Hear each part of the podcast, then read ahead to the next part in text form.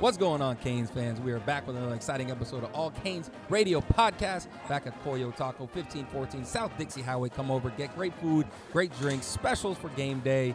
Join them always, Canes Game Day. With my fellas, Platon, Harry. What's going on, fellas? Doing well. Uh, You Coming didn't- off a victory. Coming off a victory? Is that why the weather's like this, or is that why we got some cool weather or the rainy weather because we, we It- won? It's it's getting to be wintertime, you know. Winter time.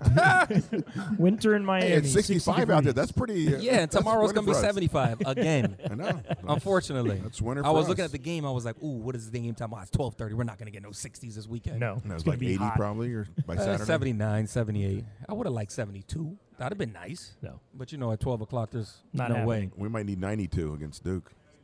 you never know with them. We could talk about that later in the show. But right now, we've got somebody that has done it before at Miami at the highest level. Probably put together the best team ever in college football, the 2001 national championship. Joining us today is Coach Butch Davis. Coach, how you doing? I'm doing great, guys. It's good to be with you. We appreciate you taking the time out and joining us on the show. Uh, what are you up to these days? Let Canes fans know. Yeah, uh, for the first time probably in my entire life, uh, just doing things that I enjoy doing every single day. Uh, playing a little bit of golf, going and watching my son Drew is coaching at uh, St. Thomas University. Uh, for the first year, he's coaching the receivers and the tight end. So I go watch them practice one day and go to their games on Saturday and uh, uh, become the Uber driver for my wife. Uh, when you're a, when you're a coach and you're busy all the time, you know, now all of a sudden it's like I between taxis and Uber, and it's like whenever she wants to go, let's go. I'll, I'll take you where you wherever you want to go.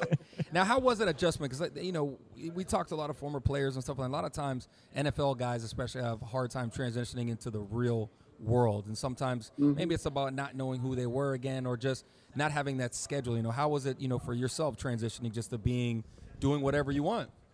Yeah, it's a little bit different, obviously. Uh, you know, the, during the course of the 42 years that I was a coach, I, I did two years where I was with ESPN and I did two years with NFL Network, which was a little bit of a different, but still you had a job and you were watching a lot of video and getting ready for shows on the weekend and stuff. But, uh, you know, this is different. And, uh, you know, it's, it, it's actually okay. I'm, I'm enjoying it because I'm getting a chance to do a lot of things. Obviously, uh, last weekend, got a chance to go to the 35th anniversary for the national championship game, and and it was awesome uh, to see all those uh, former players and some of the coaches and some of the support staff that was there, and I mean that was awesome. And uh, you know, over the summertime, Jimmy Johnson has a uh, home obviously down in the Keys, and he has several of the former University of Miami coaches, myself and and Dave Wannstedt and Tony Wise, and then he has Troy Aikman and a couple other Dallas Cowboys. Uh, players and stuff. We go down there and hang out for four days, and sometimes fish, and sometimes just sit and tell lies and stories. Those that would be some good stories, uh, wouldn't they? You know, for for for a lot of years. So, you know, it, it's been a, it's been a good time. Uh, and that definitely would be a good time down there in the Keys. Have some drinks, maybe fish, maybe not. Working your tan, the whole nine yards. Now you mentioned uh, Coach Jimmy Johnson. I know, you, I know your first stint with the Miami Hurricanes were in the '80s. You know, speak to us of the journey of getting to the Miami Hurricanes. Yeah, you know, obviously we were at Oklahoma State and just finished a great season, one and in the Astro Bowl, and and uh, you know, Jimmy went to the coaches clinic in Dallas, and I think it was around the beginning of June, and uh, Coach Schnellenberger had decided that he was going to leave and go into the USFL, and and uh, Jimmy ran into Sam Jankovich, the athletic director, and you know, and he said, "Yeah, I'd be happy to interview for the job," and so Jimmy took the job and. And about three days later, you know, he called me and he said, "Look, he, you know, at, at first, originally, when he told everybody he was taking the job, there was no opening. Everybody on the staff was going to stay uh, as the assistant coaches, so there was no openings. And uh, but he called me about three or four days later and said that there was an opening, and he he said, "Would you like to come down here?" He said, "I'd like for you to come and and coach the defensive line and uh, and be the recruiting coordinator." And I said, "Can I be on the plane in about ten minutes?" And uh, you know, so you know, I flew down. Jimmy picked me up, and and obviously, you know, I was blessed um, from a coaching career and stuff to spend 15 years with him in Oklahoma State and Miami and with the Dallas Cowboys. And he was great to work with, and he was an awesome leader. And uh, so it was good to get a chance to come down there in 1984.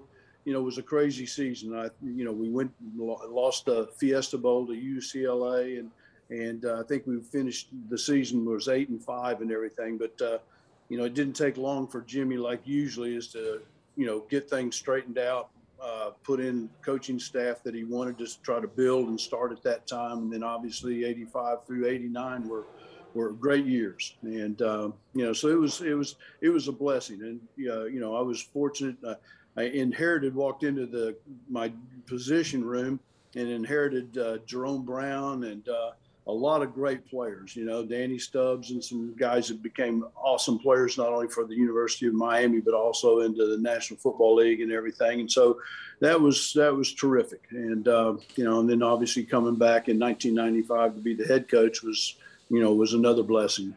Co- Coach Jimmy Johnson's known to be one of the greatest head coaches of all time as far as college yep. or, or the NFL, but part of what made him great was his assistant coaches. Obviously, yep. you being one of them, but the talent that he brought on those coaching staffs, the yep. you know, from the Gary Stevens to yourself to Wannstedt to all those big names. How did he, you know, how did he accumulate such talent that then you saw become a head become head coaches like yourself or Dave mm. Wannstedt? Yeah, you know, I mean, and obviously some guys at the Dallas Cowboys, Norv Turner, you know, that went on to become a head coach, and Dave Campo that went on to become the head coach of the Cowboys. I think one of the things about Jimmy was is he had a, he had a great vision of who you were as a person and you know how much you know did you put as far as character and work ethic and and the vision of you know uh, how you were going to treat the players uh, i mean he loved guys that that treated the players with great you know positive attitudes and getting them to to play at a higher level than than they actually thought that they could play at and uh, you know and if you were a coach that could do those kinds of things and whether it's a guys I was blessed with, with the Greg Marks and the Bill Hawkins and a lot of guys that, you know, everybody said, oh, you know, they're going to be just mediocre guys. And next thing you know, they're all first round draft choices and playing in the NFL. And you just get them to buy into things. And, uh, you know, and so Jimmy, I, you know, a lot of the things, one, picking staff was great but the uh, culture was one of the most important things. I mean, when he tried to every place he was at Oklahoma State, and obviously when he came to Dallas and then came back to Miami with the Dolphins and stuff, he wanted a culture in the locker room and in the in the meeting rooms and then on the practice field. And uh, and I think that you know when when you can create that culture, you got a chance to become a champion. And uh, and he was excellent at that. And you certainly did that yourself. I mean, in '95, and, and I, would love to hear how, what events occurred for you to come back in '95. But you know, you came back in '95 and you assembled a hell of a yeah. staff. That uh, uh plenty of assistant yeah. coaches became head coaches both in college and the NFL. Yeah. Well, obviously, you learn an awful lot when you work with somebody like Jimmy Johnson and stuff. And when I took the job in '95, and Harry can appreciate this uh, I probably should have been shot for taking the job. Uh, you know, nobody nobody told me that they were going to lose 31 scholarships right. yeah. in the next three years, and that you're going to have an 18 recruiting class and a 13 recruiting class and a 12 recruiting class, and it's like, man, what what's going on here? But uh, you know, I loved South Florida and I loved the the first five years with Jimmy, and you just you just put your eyes on the on the future and I learned one thing, you know, you bring in guys that are great coaches and guys like Chuck Pagano. I mean, I had Chuck was in my staff for 11 years uh, at North Carolina, and he was with me at Miami and and uh, at the Cleveland Browns and stuff like that. Getting guys like him and Greg Schiano and Greg Mark, and we had some we had some fabulous, fabulous coaches. Uh, uh, Curtis Johnson was a terrific coach with those wide receivers. You, everybody want to know why Reggie Wayne and Santana Moss and Andre Johnson, why all those guys play good? They had a great coach. They had a guy that knows how to coach and how to motivate guys and get guys to play at a high level. And and uh, you know, so I was fortunate to be able to put together a, a good staff of guys that were good recruiters. They were good coaches and uh, and and and we fought through the tough times. I mean, people don't realize how difficult it was to lose 31 scholarships, and uh, you know, and, and getting beat, you know, uh, by by schools that probably should have never beaten the University of Miami, but knowing that the future was going to be there, and then when we climbed out of it in '98 and you know, probably the game that that that made the biggest difference in changing that entire program was beating UCLA. They yep. came into the Orange Bowl and they were 10 and 0. They were number two in the nation. They were going to play for the national championship, and Edgerrin James ran all over their ass and had 299 yards rushing that game, and we won the game.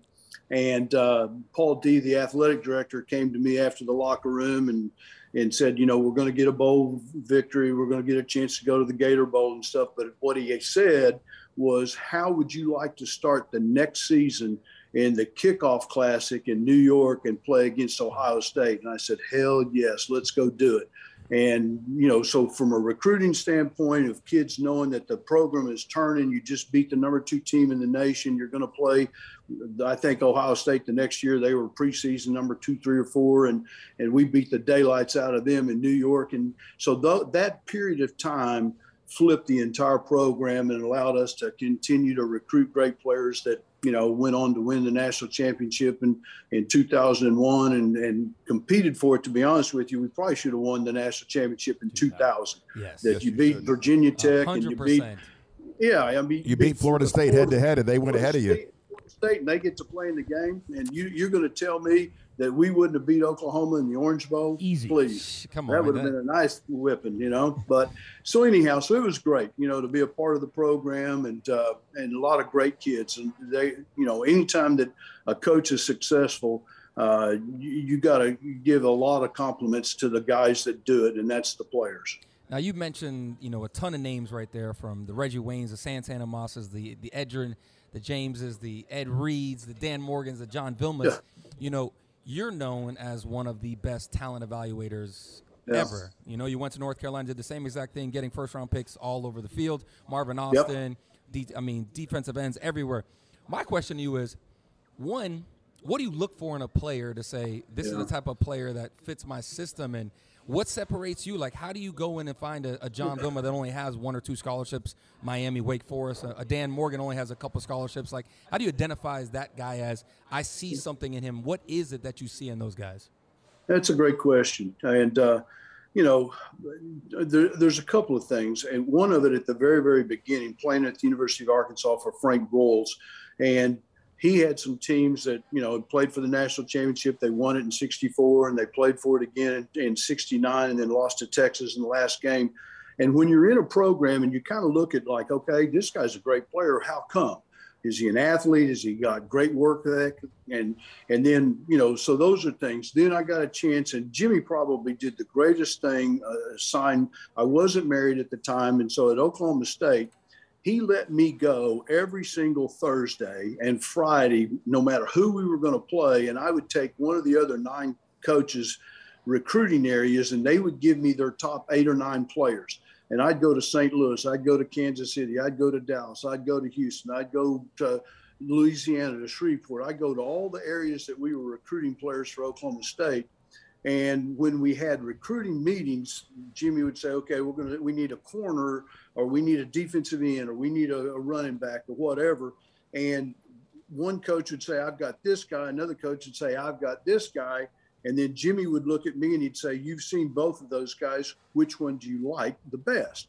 And so I got a chance to be able to not to make anybody angry in the room, but to be able to say somebody that had been able to see all of those guys.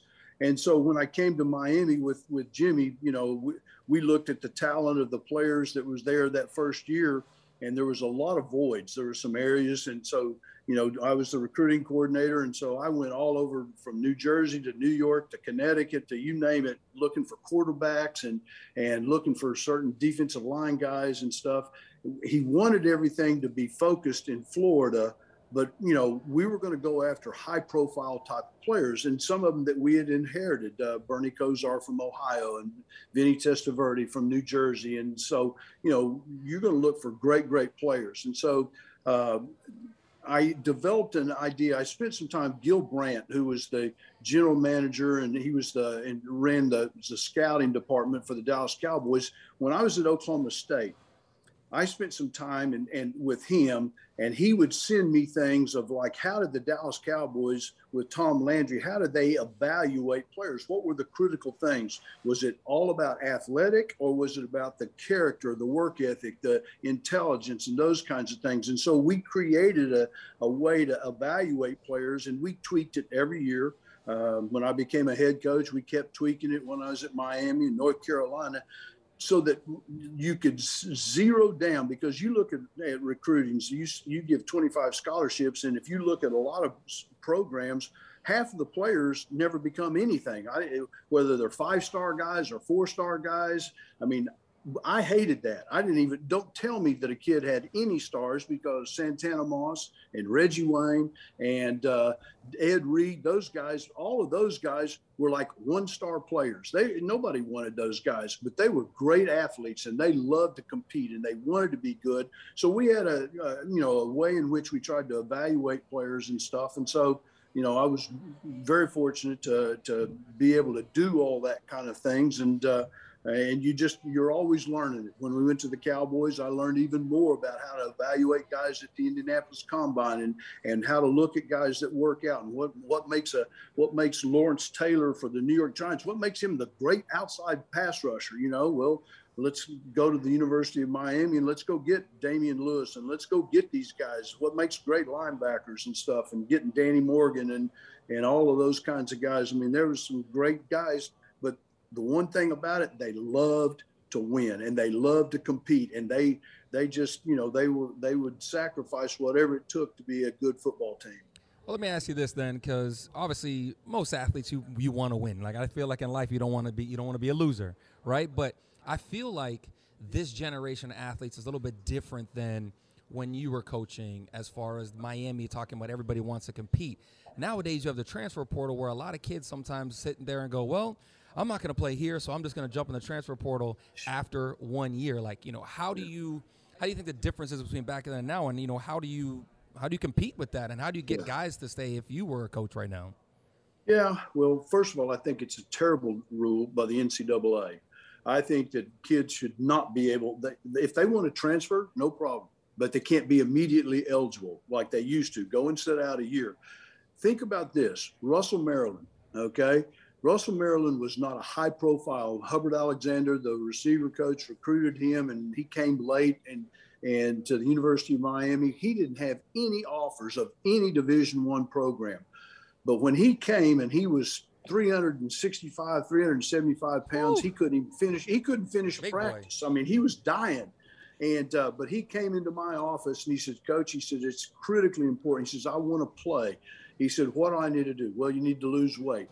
So the next day for the next year, he was out at like five o'clock in the morning with a plastic trash bag over him, and he was losing weight. And in the spring, he was down to 335, and then in the fall, he was down to 315. Now he was playing behind Cortez Kennedy and some other great players, and but but he was hungry. When those guys graduated, he won the Outland Trophy, and he became the number one uh, pick in the in the draft. And so you know, I just think that kids they're looking for immediate, and and most of the kids, I mean, to be honest with you, mo- almost every single one of them had to kind of pay a little bit of a debt of playing behind somebody to learn. I tell people, my last year at the University of Miami, on the practice squad, the team that was going to give us the look every single week, the running backs was Willis McGahee and Frank Gore. Mm. Now think about that as the guys they're on the scout team, they're running the ball. And in today's society, those guys would have been gone in in a month. They'd be they probably would have gone, but they love playing for the Hurricanes. They love being a part of a winning program.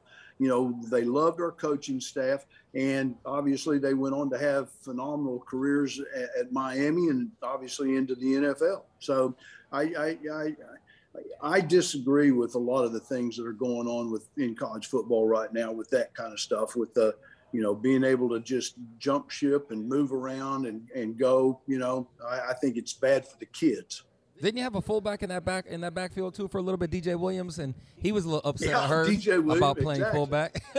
yeah, yeah, that became a first round draft choice as a linebacker, and uh, he played in the in the Sugar Bowl against against Florida, and he, he caught a pass. He, he was playing. Just get me in the game, whatever position it is. I want to go play.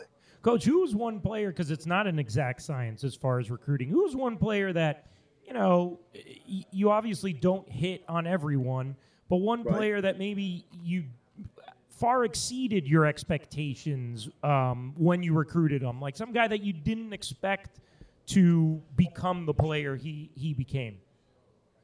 Well, I mean, obviously Russell Maryland would be one of those type mm-hmm. of guys, you know, and uh, a kid that I had at the University of North Carolina, Robert Quinn, that I think last year he had 21 sacks in the, yep. in the league and stuff like that. And, uh, you know, a lot of people didn't think that he was going to be very good coming out of high school. And he had, he had a cancer brain surgery and everybody was like, you know what? We don't want to have anything to do with this guy. Well, Lord tells you, I mean, he's one of the greatest off the edge pass rushers, not only in collegiately, but obviously in the National Football League. I mean, he's done a phenomenal job. But, you know, there's, there's, there's so many guys. I mean, uh, you know, Santana Moss is a great story from the standpoint that he played in high school, and um, and I think he only caught like maybe four or five passes his senior year because they ran the wishbone. But here's a kid that runs 10, 100 meters, and you know, and, and we were blessed. To, you know, we had no scholarship, so we got him to come as a track athlete. And then as soon as he practiced for about a week, it's like, you know what? We're going to find a football scholarship. We need this kid to play in games because this guy can flat out fly and he can change games. And, uh, you know, so you just look at, you know, if, if there was one or two things that I would say always was very important to me, I actually really truly wanted football players that played more than one sport. If they just played only football, that's all they played. I was a little bit nervous about it. I loved kids that were they played football, then they went to basketball, they went to wrestling, or they played baseball, they ran track, they did another sport. And because, you know, eh, Leslie O'Neal, who played at Oklahoma State, and he was a, you know, he's a great, great player for the San Diego Chargers. He was a six foot five, 205 pound, you know, skinny kid at Little Rock Hall. He comes to Oklahoma State and, and he becomes one of the greatest pass rushers in the history of college football and, and in the National Football League, but he was a great athlete. You watched him play on basketball, and he could flip his hips. You could see him run. You could go backwards, and you go, you know what? This guy can put on some weight, and he played, you know, 245, 250 pounds at Oklahoma State, and he was phenomenal. I mean, they had they had three straight 10 and 2 seasons with guys like him, you know. Now let me flip that for you. Let me let me ask you: Is there a guy that you thought you were going to have on National Signing Day, then he flipped and then turned out to be a great player? You're like, damn it, he was supposed to be a Cane. Oh, I'm sure there were some. You know, uh, I to be honest with you, when they don't sign with the Canes, I really don't care what the hell. There you go. I like that. That's, that's my feeling exactly. You know, I mean, and you guys know the story that the scholarship that became available for Russell Maryland was because the so-called USA Today defensive player in the country was a defensive lineman from Chicago, and he had been committed to us all the time. And two days before National Signing Day, he called Coach Johnson and and he said, "I'm going to flip and I'm going to go to Illinois." And I'm not going to come. And that's why, and, and, literally, Jimmy talked in staff meetings for probably about two and a half months. Guys, we got one more scholarship. Has anybody got anybody? Joe Brodsky, you got anybody? No. Hubbard Alex, no. Dave Wannstedt no. Tony, nobody had anybody they wanted to. And about two months later, then the Hubbard, everybody kind of got tired of Jimmy saying, "We got the scholarship. Who are we going to give it to?" And Hubbard said, "Well, I got one guy. He's smart. He's a great guy. I think he's got a chance to be somebody." And so we signed him like, I don't know, a month or so after signing day. I don't even remember the date. And it was Russell Maryland. And and he became the Outland Trophy winner. And the guy that went to Illinois, he ain't worth a shit. He didn't go anywhere. So like they say, everything happens for a reason, right? Yep. All right, let's talk. Let's talk about this 2001 national championship team. Obviously, yep. you leave and go to the NFL to the Cleveland Browns. How tough was it making that decision? Very difficult. Um, I had probably in the previous two or three years, I'd probably turned down 10 jobs in college or in the NFL and stuff. I loved coaching at the University of Miami. And I loved the kids and I loved the community and I loved, you know, after 11 years of coaching there, you get a you get a gut feel of like programs throughout the state where you can recruit, where you can get kids that can come in, whether it's Craig Erickson from Catholic school in West Palm Beach or guys all over the state. You know, how do you get guys to come into the program? And, uh, you know, everybody makes a, a, dumb mistake, and that was probably the dumbest mistake. I mean, I had signed the scholarship, uh, signed the contract with University of Miami uh, before we played Boston College and before we played in the Sugar Bowl. And, uh, but there was a few little tweaks that we could never get solved and uh, and I actually turned the the Cleveland Brown job down in January. Uh, I just said I'm not going to leave. I said I'm here. We went through the recruiting, signed all the kids, and and uh, but we could not make anything happen. Which is you know I don't need to get into all of that kind of stuff, but uh, you know. Uh, the the 2001 football team with the kids that were there, the kids that we signed, and the kids that were coming back, the Jeremy Shockies and the I mean, there was a, it was loaded. Kenny Dorsey, uh, you know, I, I, people don't know much about why he's having so much success as the coordinator for the Buffalo Bills, but I will tell you, I can tell you, uh, he was brilliant. He understood football as well as anybody, and as a quarterback, and he knew he was surrounded by great players.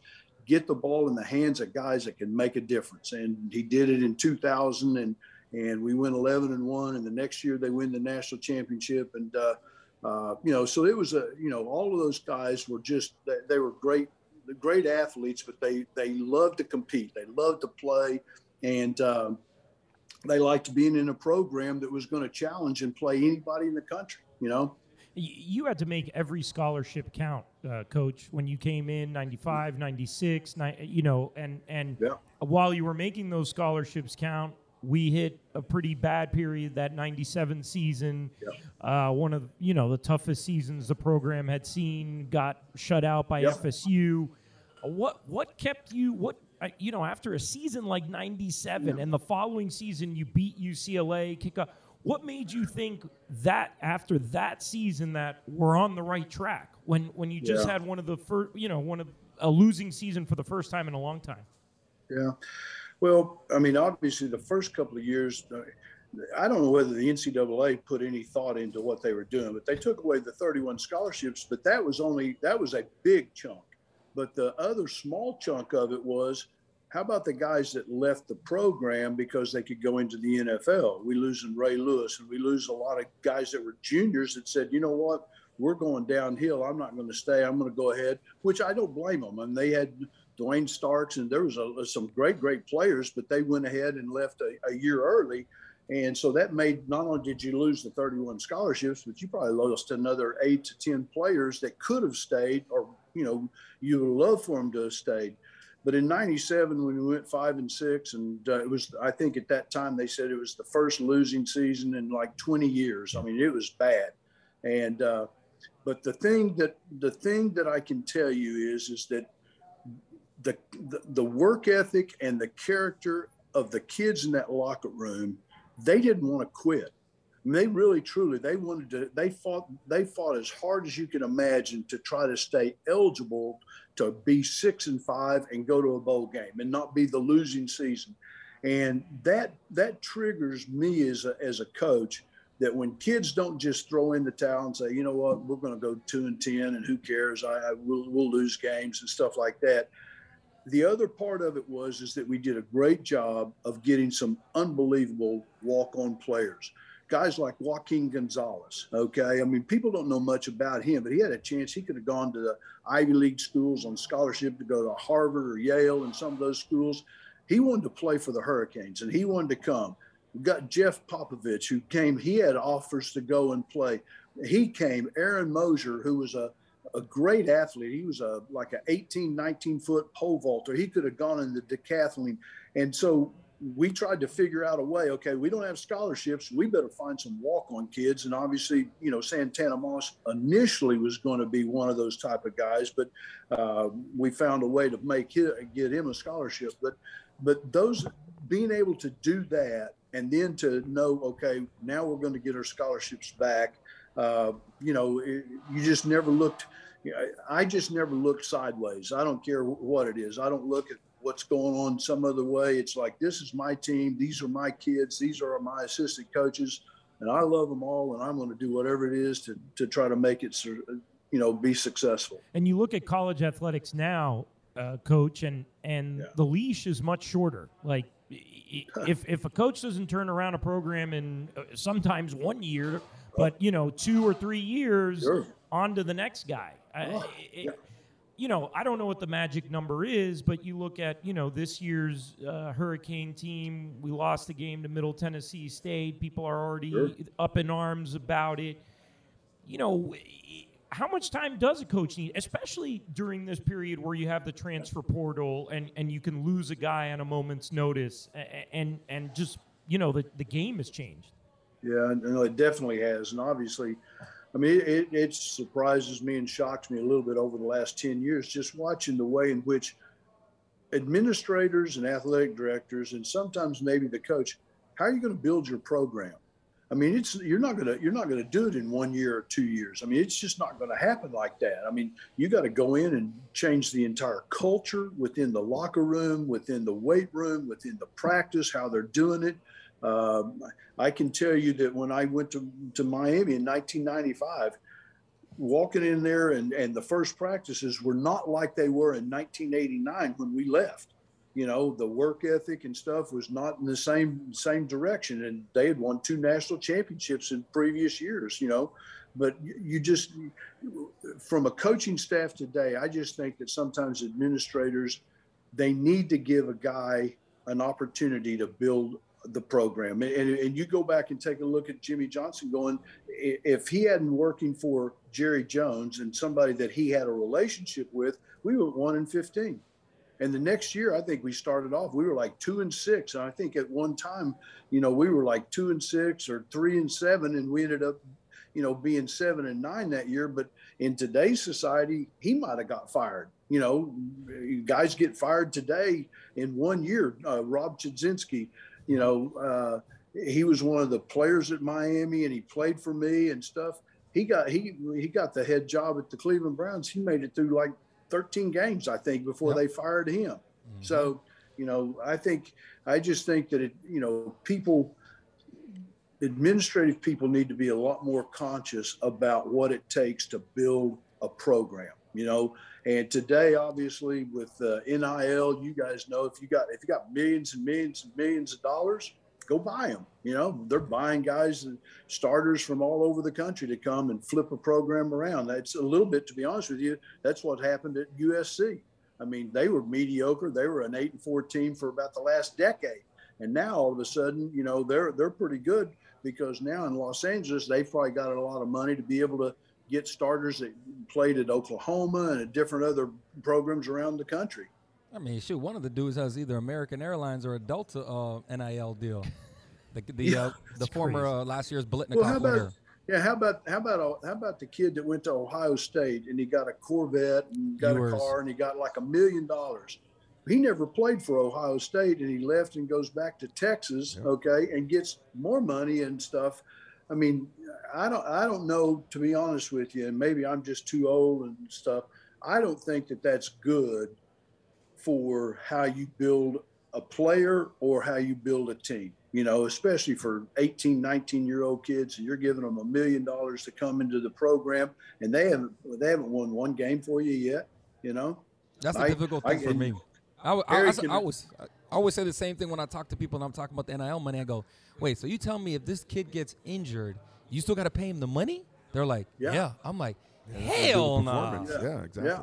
Well, but, Harry know, will remember this. Like, if you remember the old dormitory that we had there at the University of Miami, it was the old married, and they actually, I think somebody said during World War II, they used it for military people. It had no air conditioning, and we had kids that were, I mean, they could, they had no air conditioning. The Jerome Browns and all, uh, Alonzo Highsmith and all those guys living there, and, and it was awful but they were happy to be a part of that program and, and they helped that program win lots of national championships one of the things you know we talked about with like Damione Lewis, some of the guys you brought in is yeah. they they heard what your culture had to be, and then they went out and policed the guys coming in. If they weren't at practice, Nate Webster would, you know, give them a, a little uh, sleeper hold. Choke or, 'em out, or, baby. You know, they would they would make sure that they realized that the guy next to you was needing you and you needed him, and you all had to work together.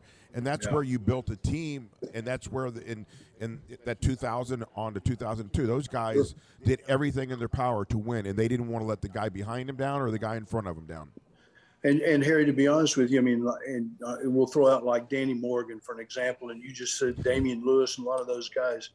That's why, in my personal opinion, the athletic ability is only a it's maybe 50% of what you need to go when you recruit somebody.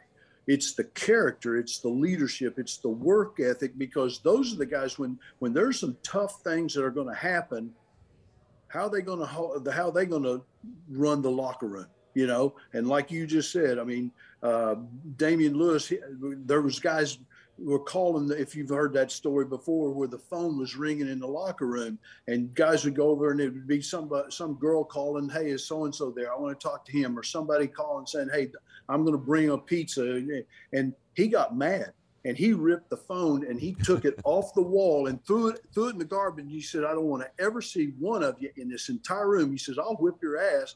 He says, "You're never going to have another call while we're in this locker room. When we're in this locker room, this is our family, and we're here to win games." So, how many guys do you need to do that? Well, look at All Dan. Morgan. He wanted to play without shoes when he had that foot injury.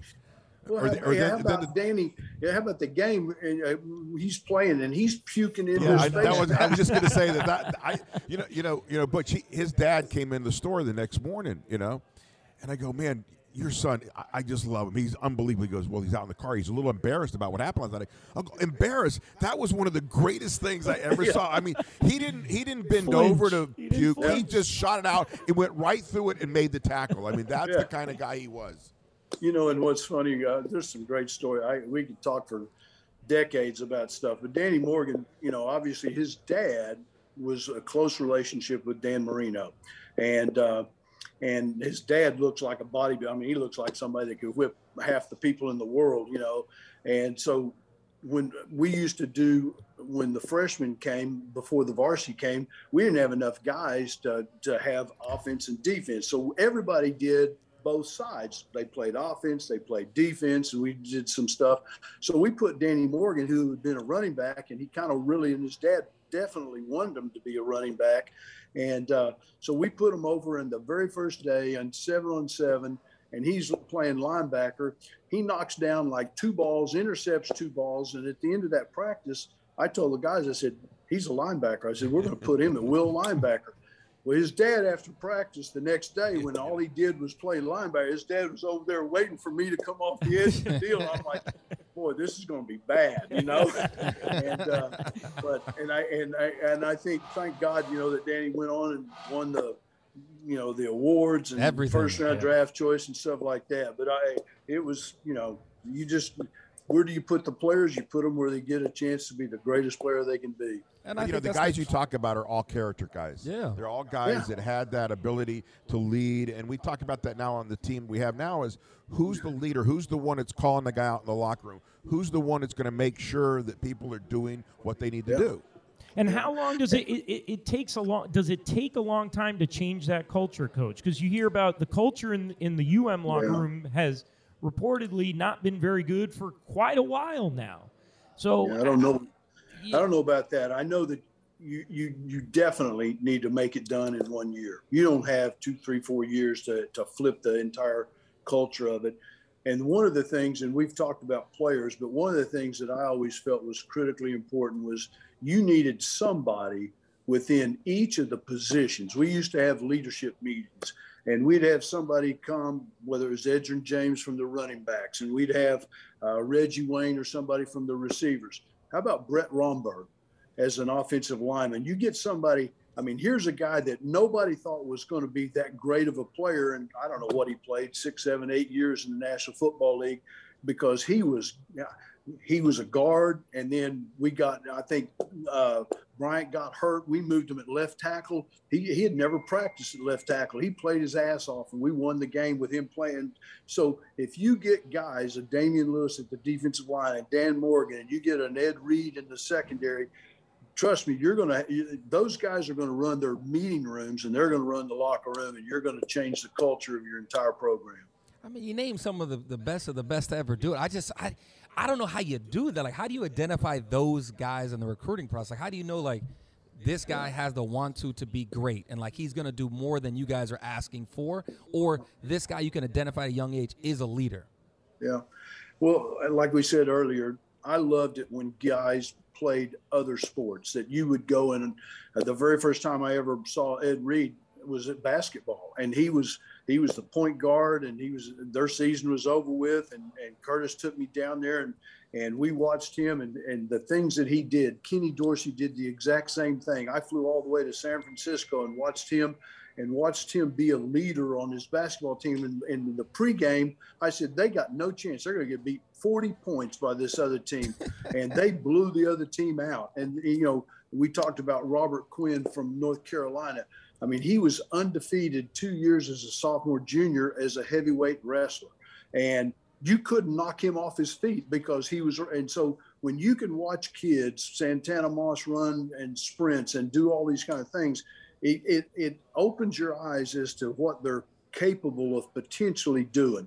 And uh, they love to compete. And so, you know, they just all do a good job. But, but when you were there, you let your guys participate in track and yep. they had a really good track team. I mean, you know, coach uh, yep. really enjoyed the fact of having the guys like uh, Najee and Ed and you know Santana run. But a lot of yep. coaches don't want their players doing two sports now, and it looks like you know football's pretty much all year round as far as camps or practices or routines. But do you think it's a good thing to have them run track during the season or you know, absolutely? Yeah, and in the springtime and stuff. I mean, you're only going to have 15 practices and you know and we and our kids participated in almost every single one of the practices. There was rarely i think like the Penn Relays one time they said hey we want to take the sprinters. We want to take daryl uh, jones and we want to take santana and run the the four by 100 meter up to up that. And it, you know they had already been playing for a year or two and i said heck yeah go ahead let them go. And they i don't know they probably wanted it or whatever but uh, i just you know I think that giving kids that kind of an opportunity to do something, uh, you guys remember Kennard Lang yep. was a great defensive line, a first round draft choice. Well, he wanted to play baseball. Yes, he did. And uh, so he went down there and he tried to play baseball. He couldn't hit a ball or anything, but, but we wait, wait, wait, wait, Butch. When he hit a ball, it went a long way. yeah. He you know, a, a funny, a funny story was is I went to practice one day at baseball right in the spring, and, and I see this guy getting up, hitting the ball, and he's hitting the scoreboard. The scoreboard's shaking. In the yeah. meantime, my wife is eight months pregnant or whatever. We didn't have a name. And I go home, hey, honey, I got the name. We want Kennard Lang Rothwell was our son's name, you know? I always kid Kennard about that. But this kid, when he hit the ball, it, kid, he didn't hit it all oh, the yeah. time. But when he hit it, it went a long, long way. Uh, he could do that. He could do that. but I just, and I think a lot of it was, you know, a lot of the coaches that I coached that were my assistants and stuff, they were multi-sport players themselves. I mean, they ran track or played baseball, played basketball and stuff. And I think we all really appreciated kids and saw that there was going to be an upside. You could see a kid like, you could see like Reggie Wayne, and he was 165 pounds, you know, in high school and you could project, okay, he's six one, he's probably going to be about 195 as soon as he quits playing four sports in high school. You know, he's going to put on some weight, he's going to gain some weight, we'll have a good strength program and good diet, and he's going to get to eat a lot of good food. So, uh, you know, I just, you know, I guess it's just the things that I've been fortunate enough to be a part of. You know, Coach, you, have mentioned Ken Dorsey a few times, and, and people that covered him knew how competitive he was back then, though you wouldn't see it often. And then you know, a couple weeks back. I don't know if you saw the video. oh yeah, of him in the you know in the box.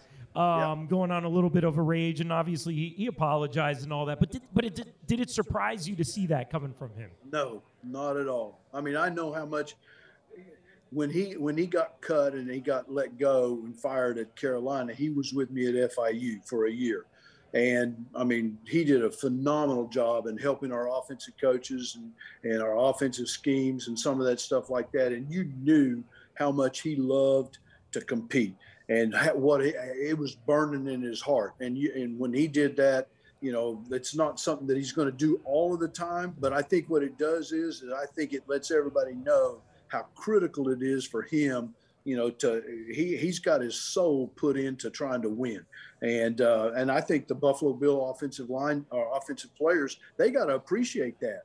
You, don't yeah. you want your coach to be willing to like tear the hell out of something because we want to win? You know? Hell yeah! I'm, i was the same way when he. I was like, "Damn, that's right. Can he do it? Why do you think he's the champion?" I mean, I yeah. heard anything he did, regardless what it was, you know, a pickup game or whatever, he always wanted to win, and he he did not Absolutely. like any of that stuff and when his offensive lineman let someone touch him, he wasn't happy with him either. Yeah. His very first scrimmage, we we we had a scrimmage when he came as a true freshman, and you know, uh, we he was with the second team, and everybody's a little bit concerned, like, okay, how's he going to do? You know, he's he's tall, he's skinny, he can't run. And at the end of that scrimmage that day, I think he, I don't know, I'll make these numbers up. He was something like like 15 out of 18 completions, but he threw three touchdowns. And you said, you know what?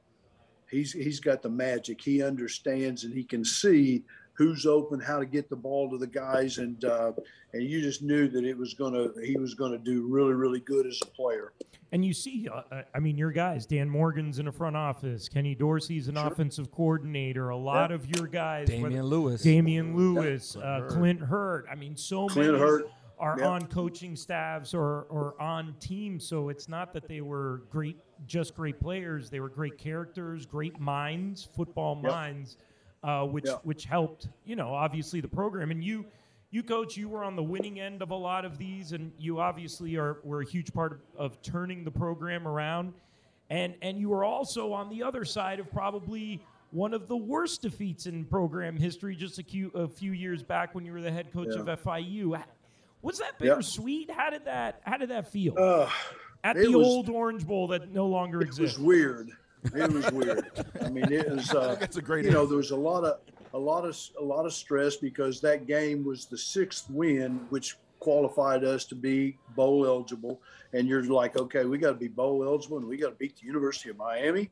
And uh, you know, but you know, again, from a character standpoint, and I told people this, I've, I've said it for a half a dozen years or so. I knew we were going to win the game. Our players, we had an open date the week before that, and the way that our kids practiced, they practiced like Super Bowl champions. They they sold their soul out. And when we when they ran out of that dugout onto that field, they were not intimidated by one ounce by who the other team was on the other side of the field. They believed in themselves that they, that if we do what we've got to do, don't turn the ball over, don't penalties, don't fumble, do all that kind of stuff. If we do what we got to do, we'll put ourselves in a position to try to win the game. And then obviously, you know, uh, uh, the quarterback th- threw the ball extraordinarily well. We had some good players. We made some turnovers on defense, and, uh, and, and you know, and so.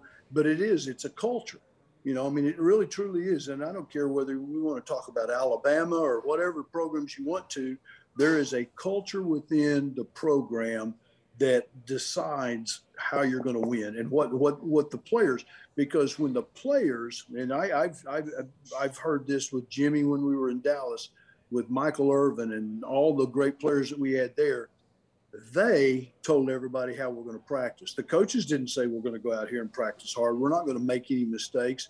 The leaders of the team hold all of their teammates. You know, I mean, you ever seen Michael Irvin ever practice? I mean, he practices like the Super Bowl, whether it's August. He doesn't. get, I mean, he fought everybody one on one, whether it's Benny Blades. It didn't matter whether it was at Miami or whether it's in the, in, you know, in the NFL. And that's what you want. You want your players to hold everybody to accountable to what it's going to take to be successful to win. Yeah, I think we got a long ways to go for those type of dudes in our in our locker room. Yeah, again. but coach says you got a year to do it. You you've got a year to turn that culture around. So I get it, but we better be hitting the transfer portal hard then because I don't see what what coach has been saying. I don't see that with the guys we have. Maybe like ten. Ten's a place I to don't start, know. right? I don't know the players, you know, but uh, you know, Mario is a he's been involved in successful programs. Yeah. Okay. He was with us at the University of Miami as a player and as a graduate assistant, and assistant offensive line. He's been at Alabama. He's been in, he helped uh, Greg Schiano flip the program at Rutgers and stuff. So he knows what it's going to take.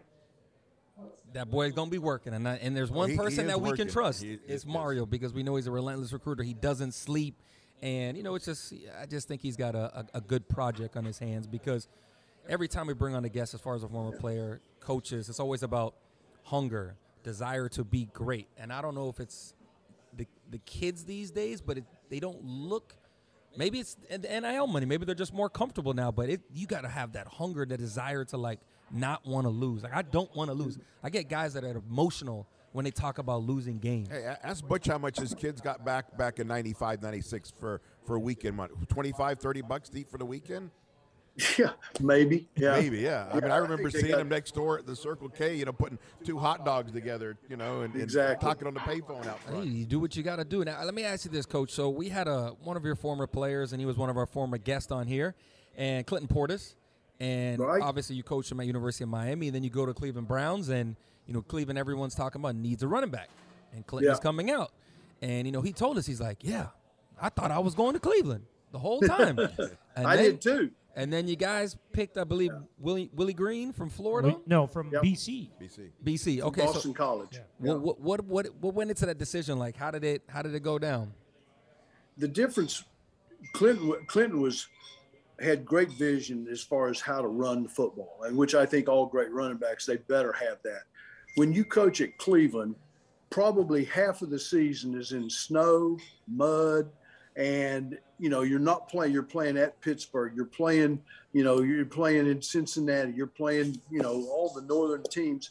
And it was debatable between the two of them okay? Because uh, you know william green was he was probably six one and a half 225 230 pounds and you felt like if we're going to have to be a powerful football team. And at the time when i took the job at cleveland tennessee was still part of it.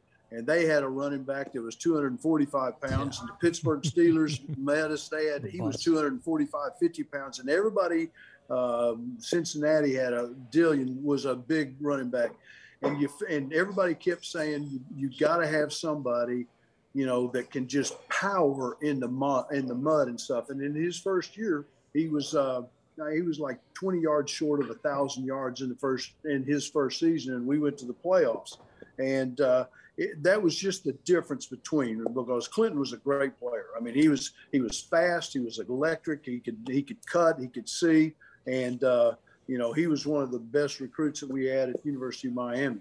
Yeah, I He think could dress- Clint- he I could think- dress well, too, I think right? Clinton said he didn't like him after that. He's like, "Damn, I don't think Coach Davis. I must have done something that you went from not letting me draft." him, Uh, man." he didn't, not at all. Other than maybe driving you a little crazy. no, but coach, uh, we know you're on a tight uh, schedule this evening, so uh, um, it- I don't know if you have time for a couple more questions or, or, or you got to get Uh, going. if you got one more question, if there's one more, Yeah. uh, I- anything I- important? well, when when when you think about, uh, you had a lot of big victories. You you snapped the FSU streak um, it- when the Orange Bowl ran out of water uh, in 2000. Obviously, the the Sugar Bowl game. Um, Right. You you spoke about UCLA, Ohio State. What's one game from when you were a head coach at Miami that really sticks out for you um, as far as you know the victory, what it meant to maybe the program, or what it meant to maybe you personally? Yeah, probably probably the victory over uh, Florida State. We in right in the middle of the season, we were playing Florida State and Virginia Tech, and they had Michael Vick, and and uh, you know, and and the win we had not beaten Florida State in the previous years, and uh, you know we took the lead, and they took the lead, and I don't know what we had. Two three minutes left to go in the game, and Kenny Dorsey took the team down and hits Jeremy Shockey for the touchdown, and and then they drive down, they miss a field goal, which Florida State's probably missed more field goals against Miami than any other team in the history.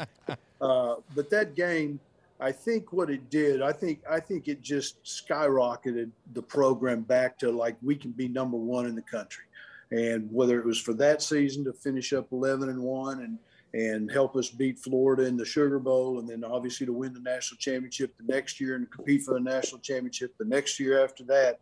I think that that game, had we not won that, it would have been very, it'd been a big bubble to try to climb back into. Hey, but did you ever get mad at a mascot at a game? yeah, yeah. Speaking of Sugar Bowl, in the su- in the Sugar Bowl, I mean, yeah. And, and, you know what's sad, and I I called Pete Garcia up in the press box and I said, "Go find that guy and tell that guy if he touches that ball again, he spiked the ball and we got a 15-yard penalty." And I don't know the young man's That's name, one of my best came- friends, uh, coach. That's one of my best friends, JD, and and he tells okay, the well, so story. he came to the he- he came back to the office. I don't know a couple weeks later and apologized. And I hugged him and I told him I'm I am sorry. I apologize for it, but you know, as a coach, you lose your mind when you you look at everything that might cost a way to lose the Yep. game. And after beating Florida so bad during the game, you'd hate to lose the fact that the that the you know. Because the mascot's going to spike the ball, you're going to lose the game. Todd Sievers had to hit a 50-yard he extra did- point that's for it. that. Todd Sievers just got inducted to the Hall of Fame too. Heat of the moment. All right, Coach. Yeah. We appreciate your time tonight, taking us Guys, down memory you. Lane. We great. really appreciate it. Thanks Hope so you have a much, great too. Coach, thank you. Take care. You guys, take care.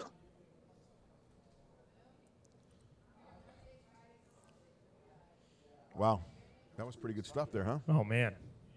I mean, listen to the names that he says. It's just, you know, okay, we talk about Miami getting back and we talk about being great. What the? Come on, man. I take Dan Morgan, Santana, Ed Moss, Reed. Reggie Wayne, Ed Reed, Edgerrin uh, James, Damione Lewis. Quentin I mean, Board, it's yeah. But- but it's see- just one of those things where That will you're never talking happen again. about a special eye for talent and also a special eye for coaches that can develop players. I mean, come on. CJ Johnson, let's just go there. Was He one of the best still doing a receivers coaches job. And then he went to the Saints and became a beast there too. Obviously, we know what he did with seventh round picks and everything, Marques Colston, and just you know being able to coach them up. That is just to me that is damn. I don't know if we can ever get to that. He had Stoops. He had CJ. Oh, yeah. He had Pagano. Saul, he had Coach Coach, Kehoe. Saul, Kehoe, Chudzinski, Mark. I mean, the list goes on and on and on. He's had some guys, and you know he's got some coaches, and damn, that was some good times. Listen, I, And hey, we got a hell of a coaching staff, at least on paper here. We have an amazing coaching staff, and I know it's going to take Coach Ball some time, but I just want to see guys like he says that wants to be great, that put in the extra work, that want to fight in practice, and say, "I'm the best. You're not getting your spot back." Like that's all I want to see. I want to see guys go out there and not make, make mental mistakes and fight and be hungry and be emotional just to win. and and and his initial recruiting class, that first class with uh, that was twelve recruits or whatever it was with Edgerrin James, Santana, Dan Moore. Those guys, for those people that don't know, those guys as freshmen took the seniors' jobs. Yeah. Okay. We had a receiving core seven, eight, nine. Oh, Jamie yeah. German, Uh-huh. Omar Roll, and uh, and uh, uh, Jammi German, Magic Benton, Omar Roll. None of those guys were playing by the end of that year. Nope, nope. They Reggie were remember play- like, nah, come on, Yeah. let me get that. Santana Moss with the number 48. Oh, I didn't know that. Yes. yeah. Man, that was That more was- stank than my 39 yeah. as a freshman. Yeah. Damn. Well, look, I ain't even gonna lie. I think that this freshman class that Cristobal is going to bring in this next recruiting class, they're gonna take some You can jobs see as some well. of the guys he's brought in Oh, now, yeah, and they're- they're, already making a difference. you even know? if even if you just look at the guys he's brought in, not even just recruiting class, but also your transfers. The two wide receivers that led the league, la- I mean, led uh, the game last week. Yep. Transfers: Colbie Young, Frank Ladson. Defensive end. You look at the defensive. The defensive end is the best player on the team. Yep. You know, and then you got the young defensive end that everyone's talking about can be the next but, best but, thing. You know, here's the thing we keep hearing: oh, our, our, this coaching staff's not developing these players. You know, and you're talking about Colbie Young. I mean, here's a kid that a year ago was playing in a junior college. Okay, you got to come in and learn. Remember, we talked about all our quarterbacks: 700 page, 600 page playbook versus a six page high school playbook. I you remember know? learning that when I played. and it, it's it's not easy to do, and No, you've got to learn the confidence. You got to learn how to, you know, do all the things. Oh, and you got to be able to block. You got to be able to do. Well, you know, you, you just brought up a great thing. I mean, uh, a, a junior college transfer and what in game five or six, we're starting to see him come, up,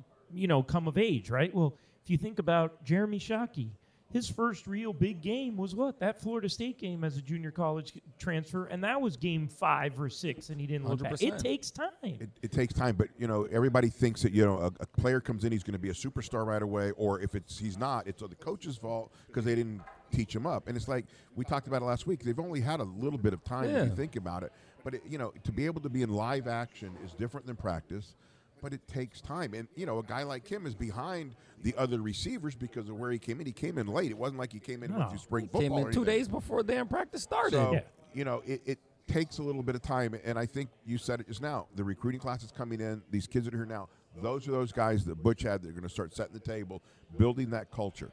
yeah. But it's interesting because we've been dealing with this cultural problem. I mean, when Al Golden was hired, when i- i- for ten years at least, fifteen, and and it was interesting to hear Butch say the culture part that's got to get solved in one year.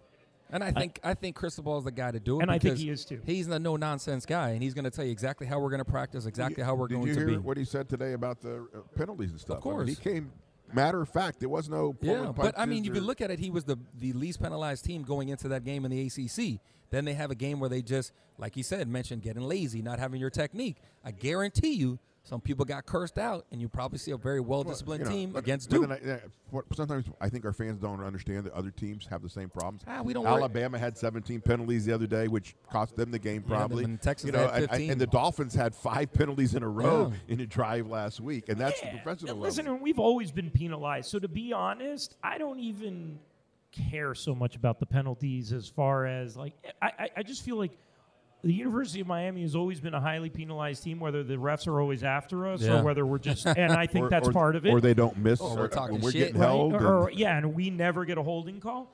But well, um, the center, the center hurt a lot on those, you know, motion penalties because he couldn't get the snap count down. to the yeah, his quarterback. false starts and stuff. I always, I love it when they say uh, everybody but the, but the center, yeah. But I I, but but you know, penalties also show effort, and penalties are things that can be cleaned up. I, I you know, that's something you work on in practice, and and slowly they get away. We've got a lot of great teams, including Miami, that led the league in penalties. always, you know. yeah, or- or that's why the in penalties don't actually concern me But- that much.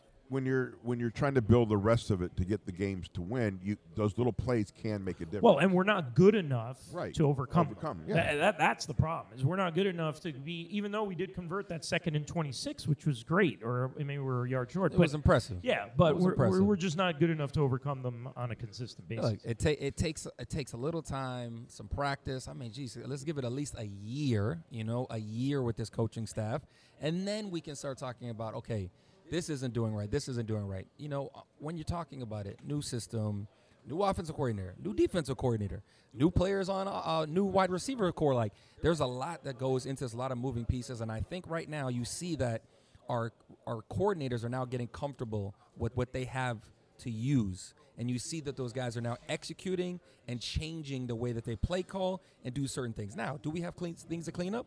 Absolutely. But that's going to take time with, okay, I know this guy is not the level that I want at this position. Let me go get this dude in the transfer portal. Let me get this guy recruiting. And then we can start building up on the process. and, and, the, and the, the big thing is depth. You got to have. Oh, well, depth. you have to have because elite when depth. you lose a guy for injury or Yeah. whatever, that next guy coming in's got to be as good, if not better, in course. some And that's- cases, to that's- help you continue. That's going to that. take a, a one or two recruiting I mean, classes. six. What are we? Six games in. Six games in, and I'm asking you, Brian, just because we were on the same boat. Like now, looking at it, looking at maybe how Let's go in John's boat. how, how long it's taken to kind of, you know, figure the offense out, figure the defense out. Uh, we were both coastal or bust. Um, and I'm not saying to go back on your word, you're not that type of person. But would you now kind of maybe reconsider that opinion that you had or that we had in the offseason saying, I don't care what it is, there's no excuse, we should, st- we should win the coastal? No, I, I still believe that Okay. because if you look at look, let's just look at the the one loss that we had in conference. We lost 27 to 24 on mental mistakes again, missed field goal, missed assignments. Other than that, you win the game. It's to me fourth and one. I mean, first and goal from the one yard line. You should win that game, right? Yep. Nine times out of ten, you're going to call up a play that you're going to get in that. So to me, that team still is coastal or bust. You know, they have what it takes to win the coastal. I don't think this team was an ACC championship No. contender as far as like No. I think they can beat Clemson like that. But I thought that the rest of the teams, Pittsburgh's lost so many guys, North Carolina lost so many guys. Everybody, Duke new coaches, everybody in our side just Let's not sleep didn't look this like a right? great team coming into the year. I still don't change my stance. I still think we should have beat North Carolina. Yep. We had the opportunity to beat North Carolina. Um, we should run out the table, except most likely in Clemson at Death Valley. Um, and yeah, it's still coastal or bust. Well, you just one, got to one of the big things though, we got to stay healthy because we've just lost so many guys. Well, I mean, we're That- down. That, second half, you know, I we mean, lost. I didn't even know who that running back was. Stanley? yeah, that's the transfer from UB, UAB, the walk on. I on. was like, and who hey, is listen, this guy? he ran the ball. No, he ran it. he tote that rock. But but I didn't. Justin was going. I can't believe he did that well. You know. he, tote, he tote that rock, boy. I'm t- and he, listen, when it, that's the same thing when you say, why do you have hope? Well, Coach Cristobal was able to identify two guys, one at UAB, one at a junior college, that just contributed to a win that came in two days before practice. If that doesn't tell you that he had, him and his staff have the eye. ability to eye to identify talent, I don't know what else you need to know. That's what you want as a coach to say, okay, that's a diamond in the rough. Colbie Young's a diamond in the rough. Yeah. And what did he do? He proved that he could be a receiver, that the co- um, Tyler can just say, well, it's one on one. Let me toss it up because my guy's going to come down. And and he's gonna it." go up that, and that get it. throw that he made for the touchdown to him. I Yeah. mean, Oh, the throw oh, and no, the that, catch. that, I mean, that throw there are was not many unreal. quarterbacks that make that throw. But, but, No. but the great part is, is I, I don't know if you heard. I think it was the interview after the game. They said that that was a play they identified in the week of practice, and they knew that if they got a certain look from Virginia Tech, they were going to run that play, and they knew it'd be successful. So it's nice to hear that too. That you know, it, it and we, we hear it all the time. That's you why the- practice how you play, and, and, and they preach I, that. I think our buddy Brian talked about that the other day about getting these guys in the film room, right? I mean, look, it's it's. It, I've only I've been around some of the best guys that play this game, and the ones that are always great are the ones that live in the film room. Because if you look, even though we won the game, if we played a better team, VTech still puts up a bunch of yardage and points because we had mental breaks again. Avantae Williams made up for it by recovering the fumble, Fumble, right. but that was his guy where he looked inside instead of going to his guy. That's a bust. And those are just simple play recognitions that I've learned from some of the best players just watching film. And, you know, when everyone always talks about Tony Romo. Oh, my God, how come he, he can call this play out? I- I got dudes standing right next to me in the game going, they're going to run this. I'm like, how the hell you know that? Are the guard's going to do this? And I'm like, shit. Damn. And, and all it is is it sucks. And I get it. It's boring. But if you want to be great, you study at anything you do in life, Yep. whether whatever work No, we, you are. we had Ryan Collins on a couple years ago, and he talked about you know he was the first one in the, the film room. Yeah. And the guy sitting next to him was Ray Lewis. Hundred percent. You, know, have to and, be. and they were the last ones to leave. On top of that, you know, so it really is. If, if you want to play this game to that level, that's the part you have to know. I mean, look, we, uh, Coach Davis talked about it today. Ed Reed, right? If you watch any of the NFL films when it comes to Brady and Belichick talking about mm-hmm. Ed, he would he would scheme them up because he watched so many film. He knew exactly what their tendencies was. So he said, you know what? I'm gonna run this, and they're gonna think I'm gonna do this, and then I'll be in a different position. Yeah, it's that one play that Belichick said is probably the greatest play he's ever seen in his life. And that all comes from one thing: watching film. And I think these these kids literally can take their games to the next level by just a little bit more Think film. about how easy film is today compared to what it used to Holy, be. man! Let me tell you You something. take it I- on your iPad and you go home. It is, but by by the time I remember when Shaq Quarterman and Pinckney used to come over to John's house after the game. By the time they got to John's house After a game. after a game, their iPad would have every single thing broken down into offense, defense, red zone, third down, fourth down, special teams, categorized. You just hit a button, boop, and it's there. I'm like, And you see holy all the plays. everything you want. Wow. Literally within hours. It's not. already It's not like down. you have to go through and just go through it. You No. can go back. I mean, you pushed what you want. You literally know? could, you know, we literally do say like, okay, cool. In the third quarter, you messed up on this play. Bring it up. Okay, you can go third quarter. Boom, defense. What down was it? Third and second and whatever. right. Cool. Boom, it's right there. All the second downs, all the thirds, and all the first downs. I'm like, John's like, bro, man, if I had this back in the day, what? Yeah. And I get it because you talk about guys that are students of the games, and we've had some of the best come through it. John Beason and John Vilmas of the world that just studied so much and knew what was going to happen that if you gave them those type of tools, Oh, the level that they could go to the because now it's like you're not you know scrounging through this to find this tape and this DVD. Oh my God, it's on the computer now. Okay, great, but it's not broken down like this, and we got to wait two days. This is like. Oh damn, third down. Yeah, you're right. I did miss that block. Okay, see how the guard pulled and you didn't do this. You're supposed to come underneath. It's amazing the tools that they have, and there's no excuse. If you want to be great, all the tools are there for you. Now it depends on you. You've lost three games. What have you been doing? It's not enough. Go do more. That's all it is. Do more. Take ten more minutes of your day. What's that going to be in the, in the in a whole week? It's going to be another extra And hour in the week. works, that could be the difference in a win and a loss. Correct? Oh, Well, it, it, 100%. it's easy because if you just look at some of the mental bust that we have, it was all play recognition. It's like, okay, cool. But also saying, you know, I remember we spoke to DJ, DJ yesterday on the podcast, and he was talking about, yeah, the, the coordinator can call a great defensive play, but I have to be on the same page with my D lineman to know that, okay, if he got moved out of this gap or he's pushed this way or went into the wrong gap, I got to know that I got to come over the top of him, and we've got to be on the same page. So that's why we all got to hang out and understand each other and have the communication in practice, and that's why we coached ourselves to say, how are you going to run it? Okay, we're all going to get together and run this play like this, and that just takes that next level of where you are in life as a, as a ball player. And it goes back to that leadership and that that you know. Yeah, taking and, and, and and what and what coach said, right? One person in that room, because that one person can get everybody into the film room or get everyone together. I mean, you remember the old days, Harry. The offensive linemen always stuck together. They ate together. They worked out together. They got tires and trucks when they didn't have weights and pushed them on Greentree.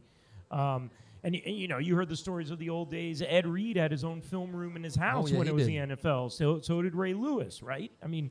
Why were they so great? They didn't have iPads then, but they, you know, they I mean, made you the heard film you, room. you heard the story with Peyton Manning back in the day when there was no real technology; it was DVDs. Peyton Manning had a whole, what a library, I guess you would call it, of every single corner that he was going to play in his division, every single play on DVDs, and he would just go through them, day after day, and know exactly what what corner does, what his tendency does, what he wants to jump, what he doesn't want to jump, and that's why he made him so, so, good. stop watching the Housewives of Hollywood and start watching more film, right? Like That's I'm not. I'm not telling you not to have a good time because you're going to have It's a great time in college. But just know this: we had a lot more fun when we were winning. Winning. I tell you that.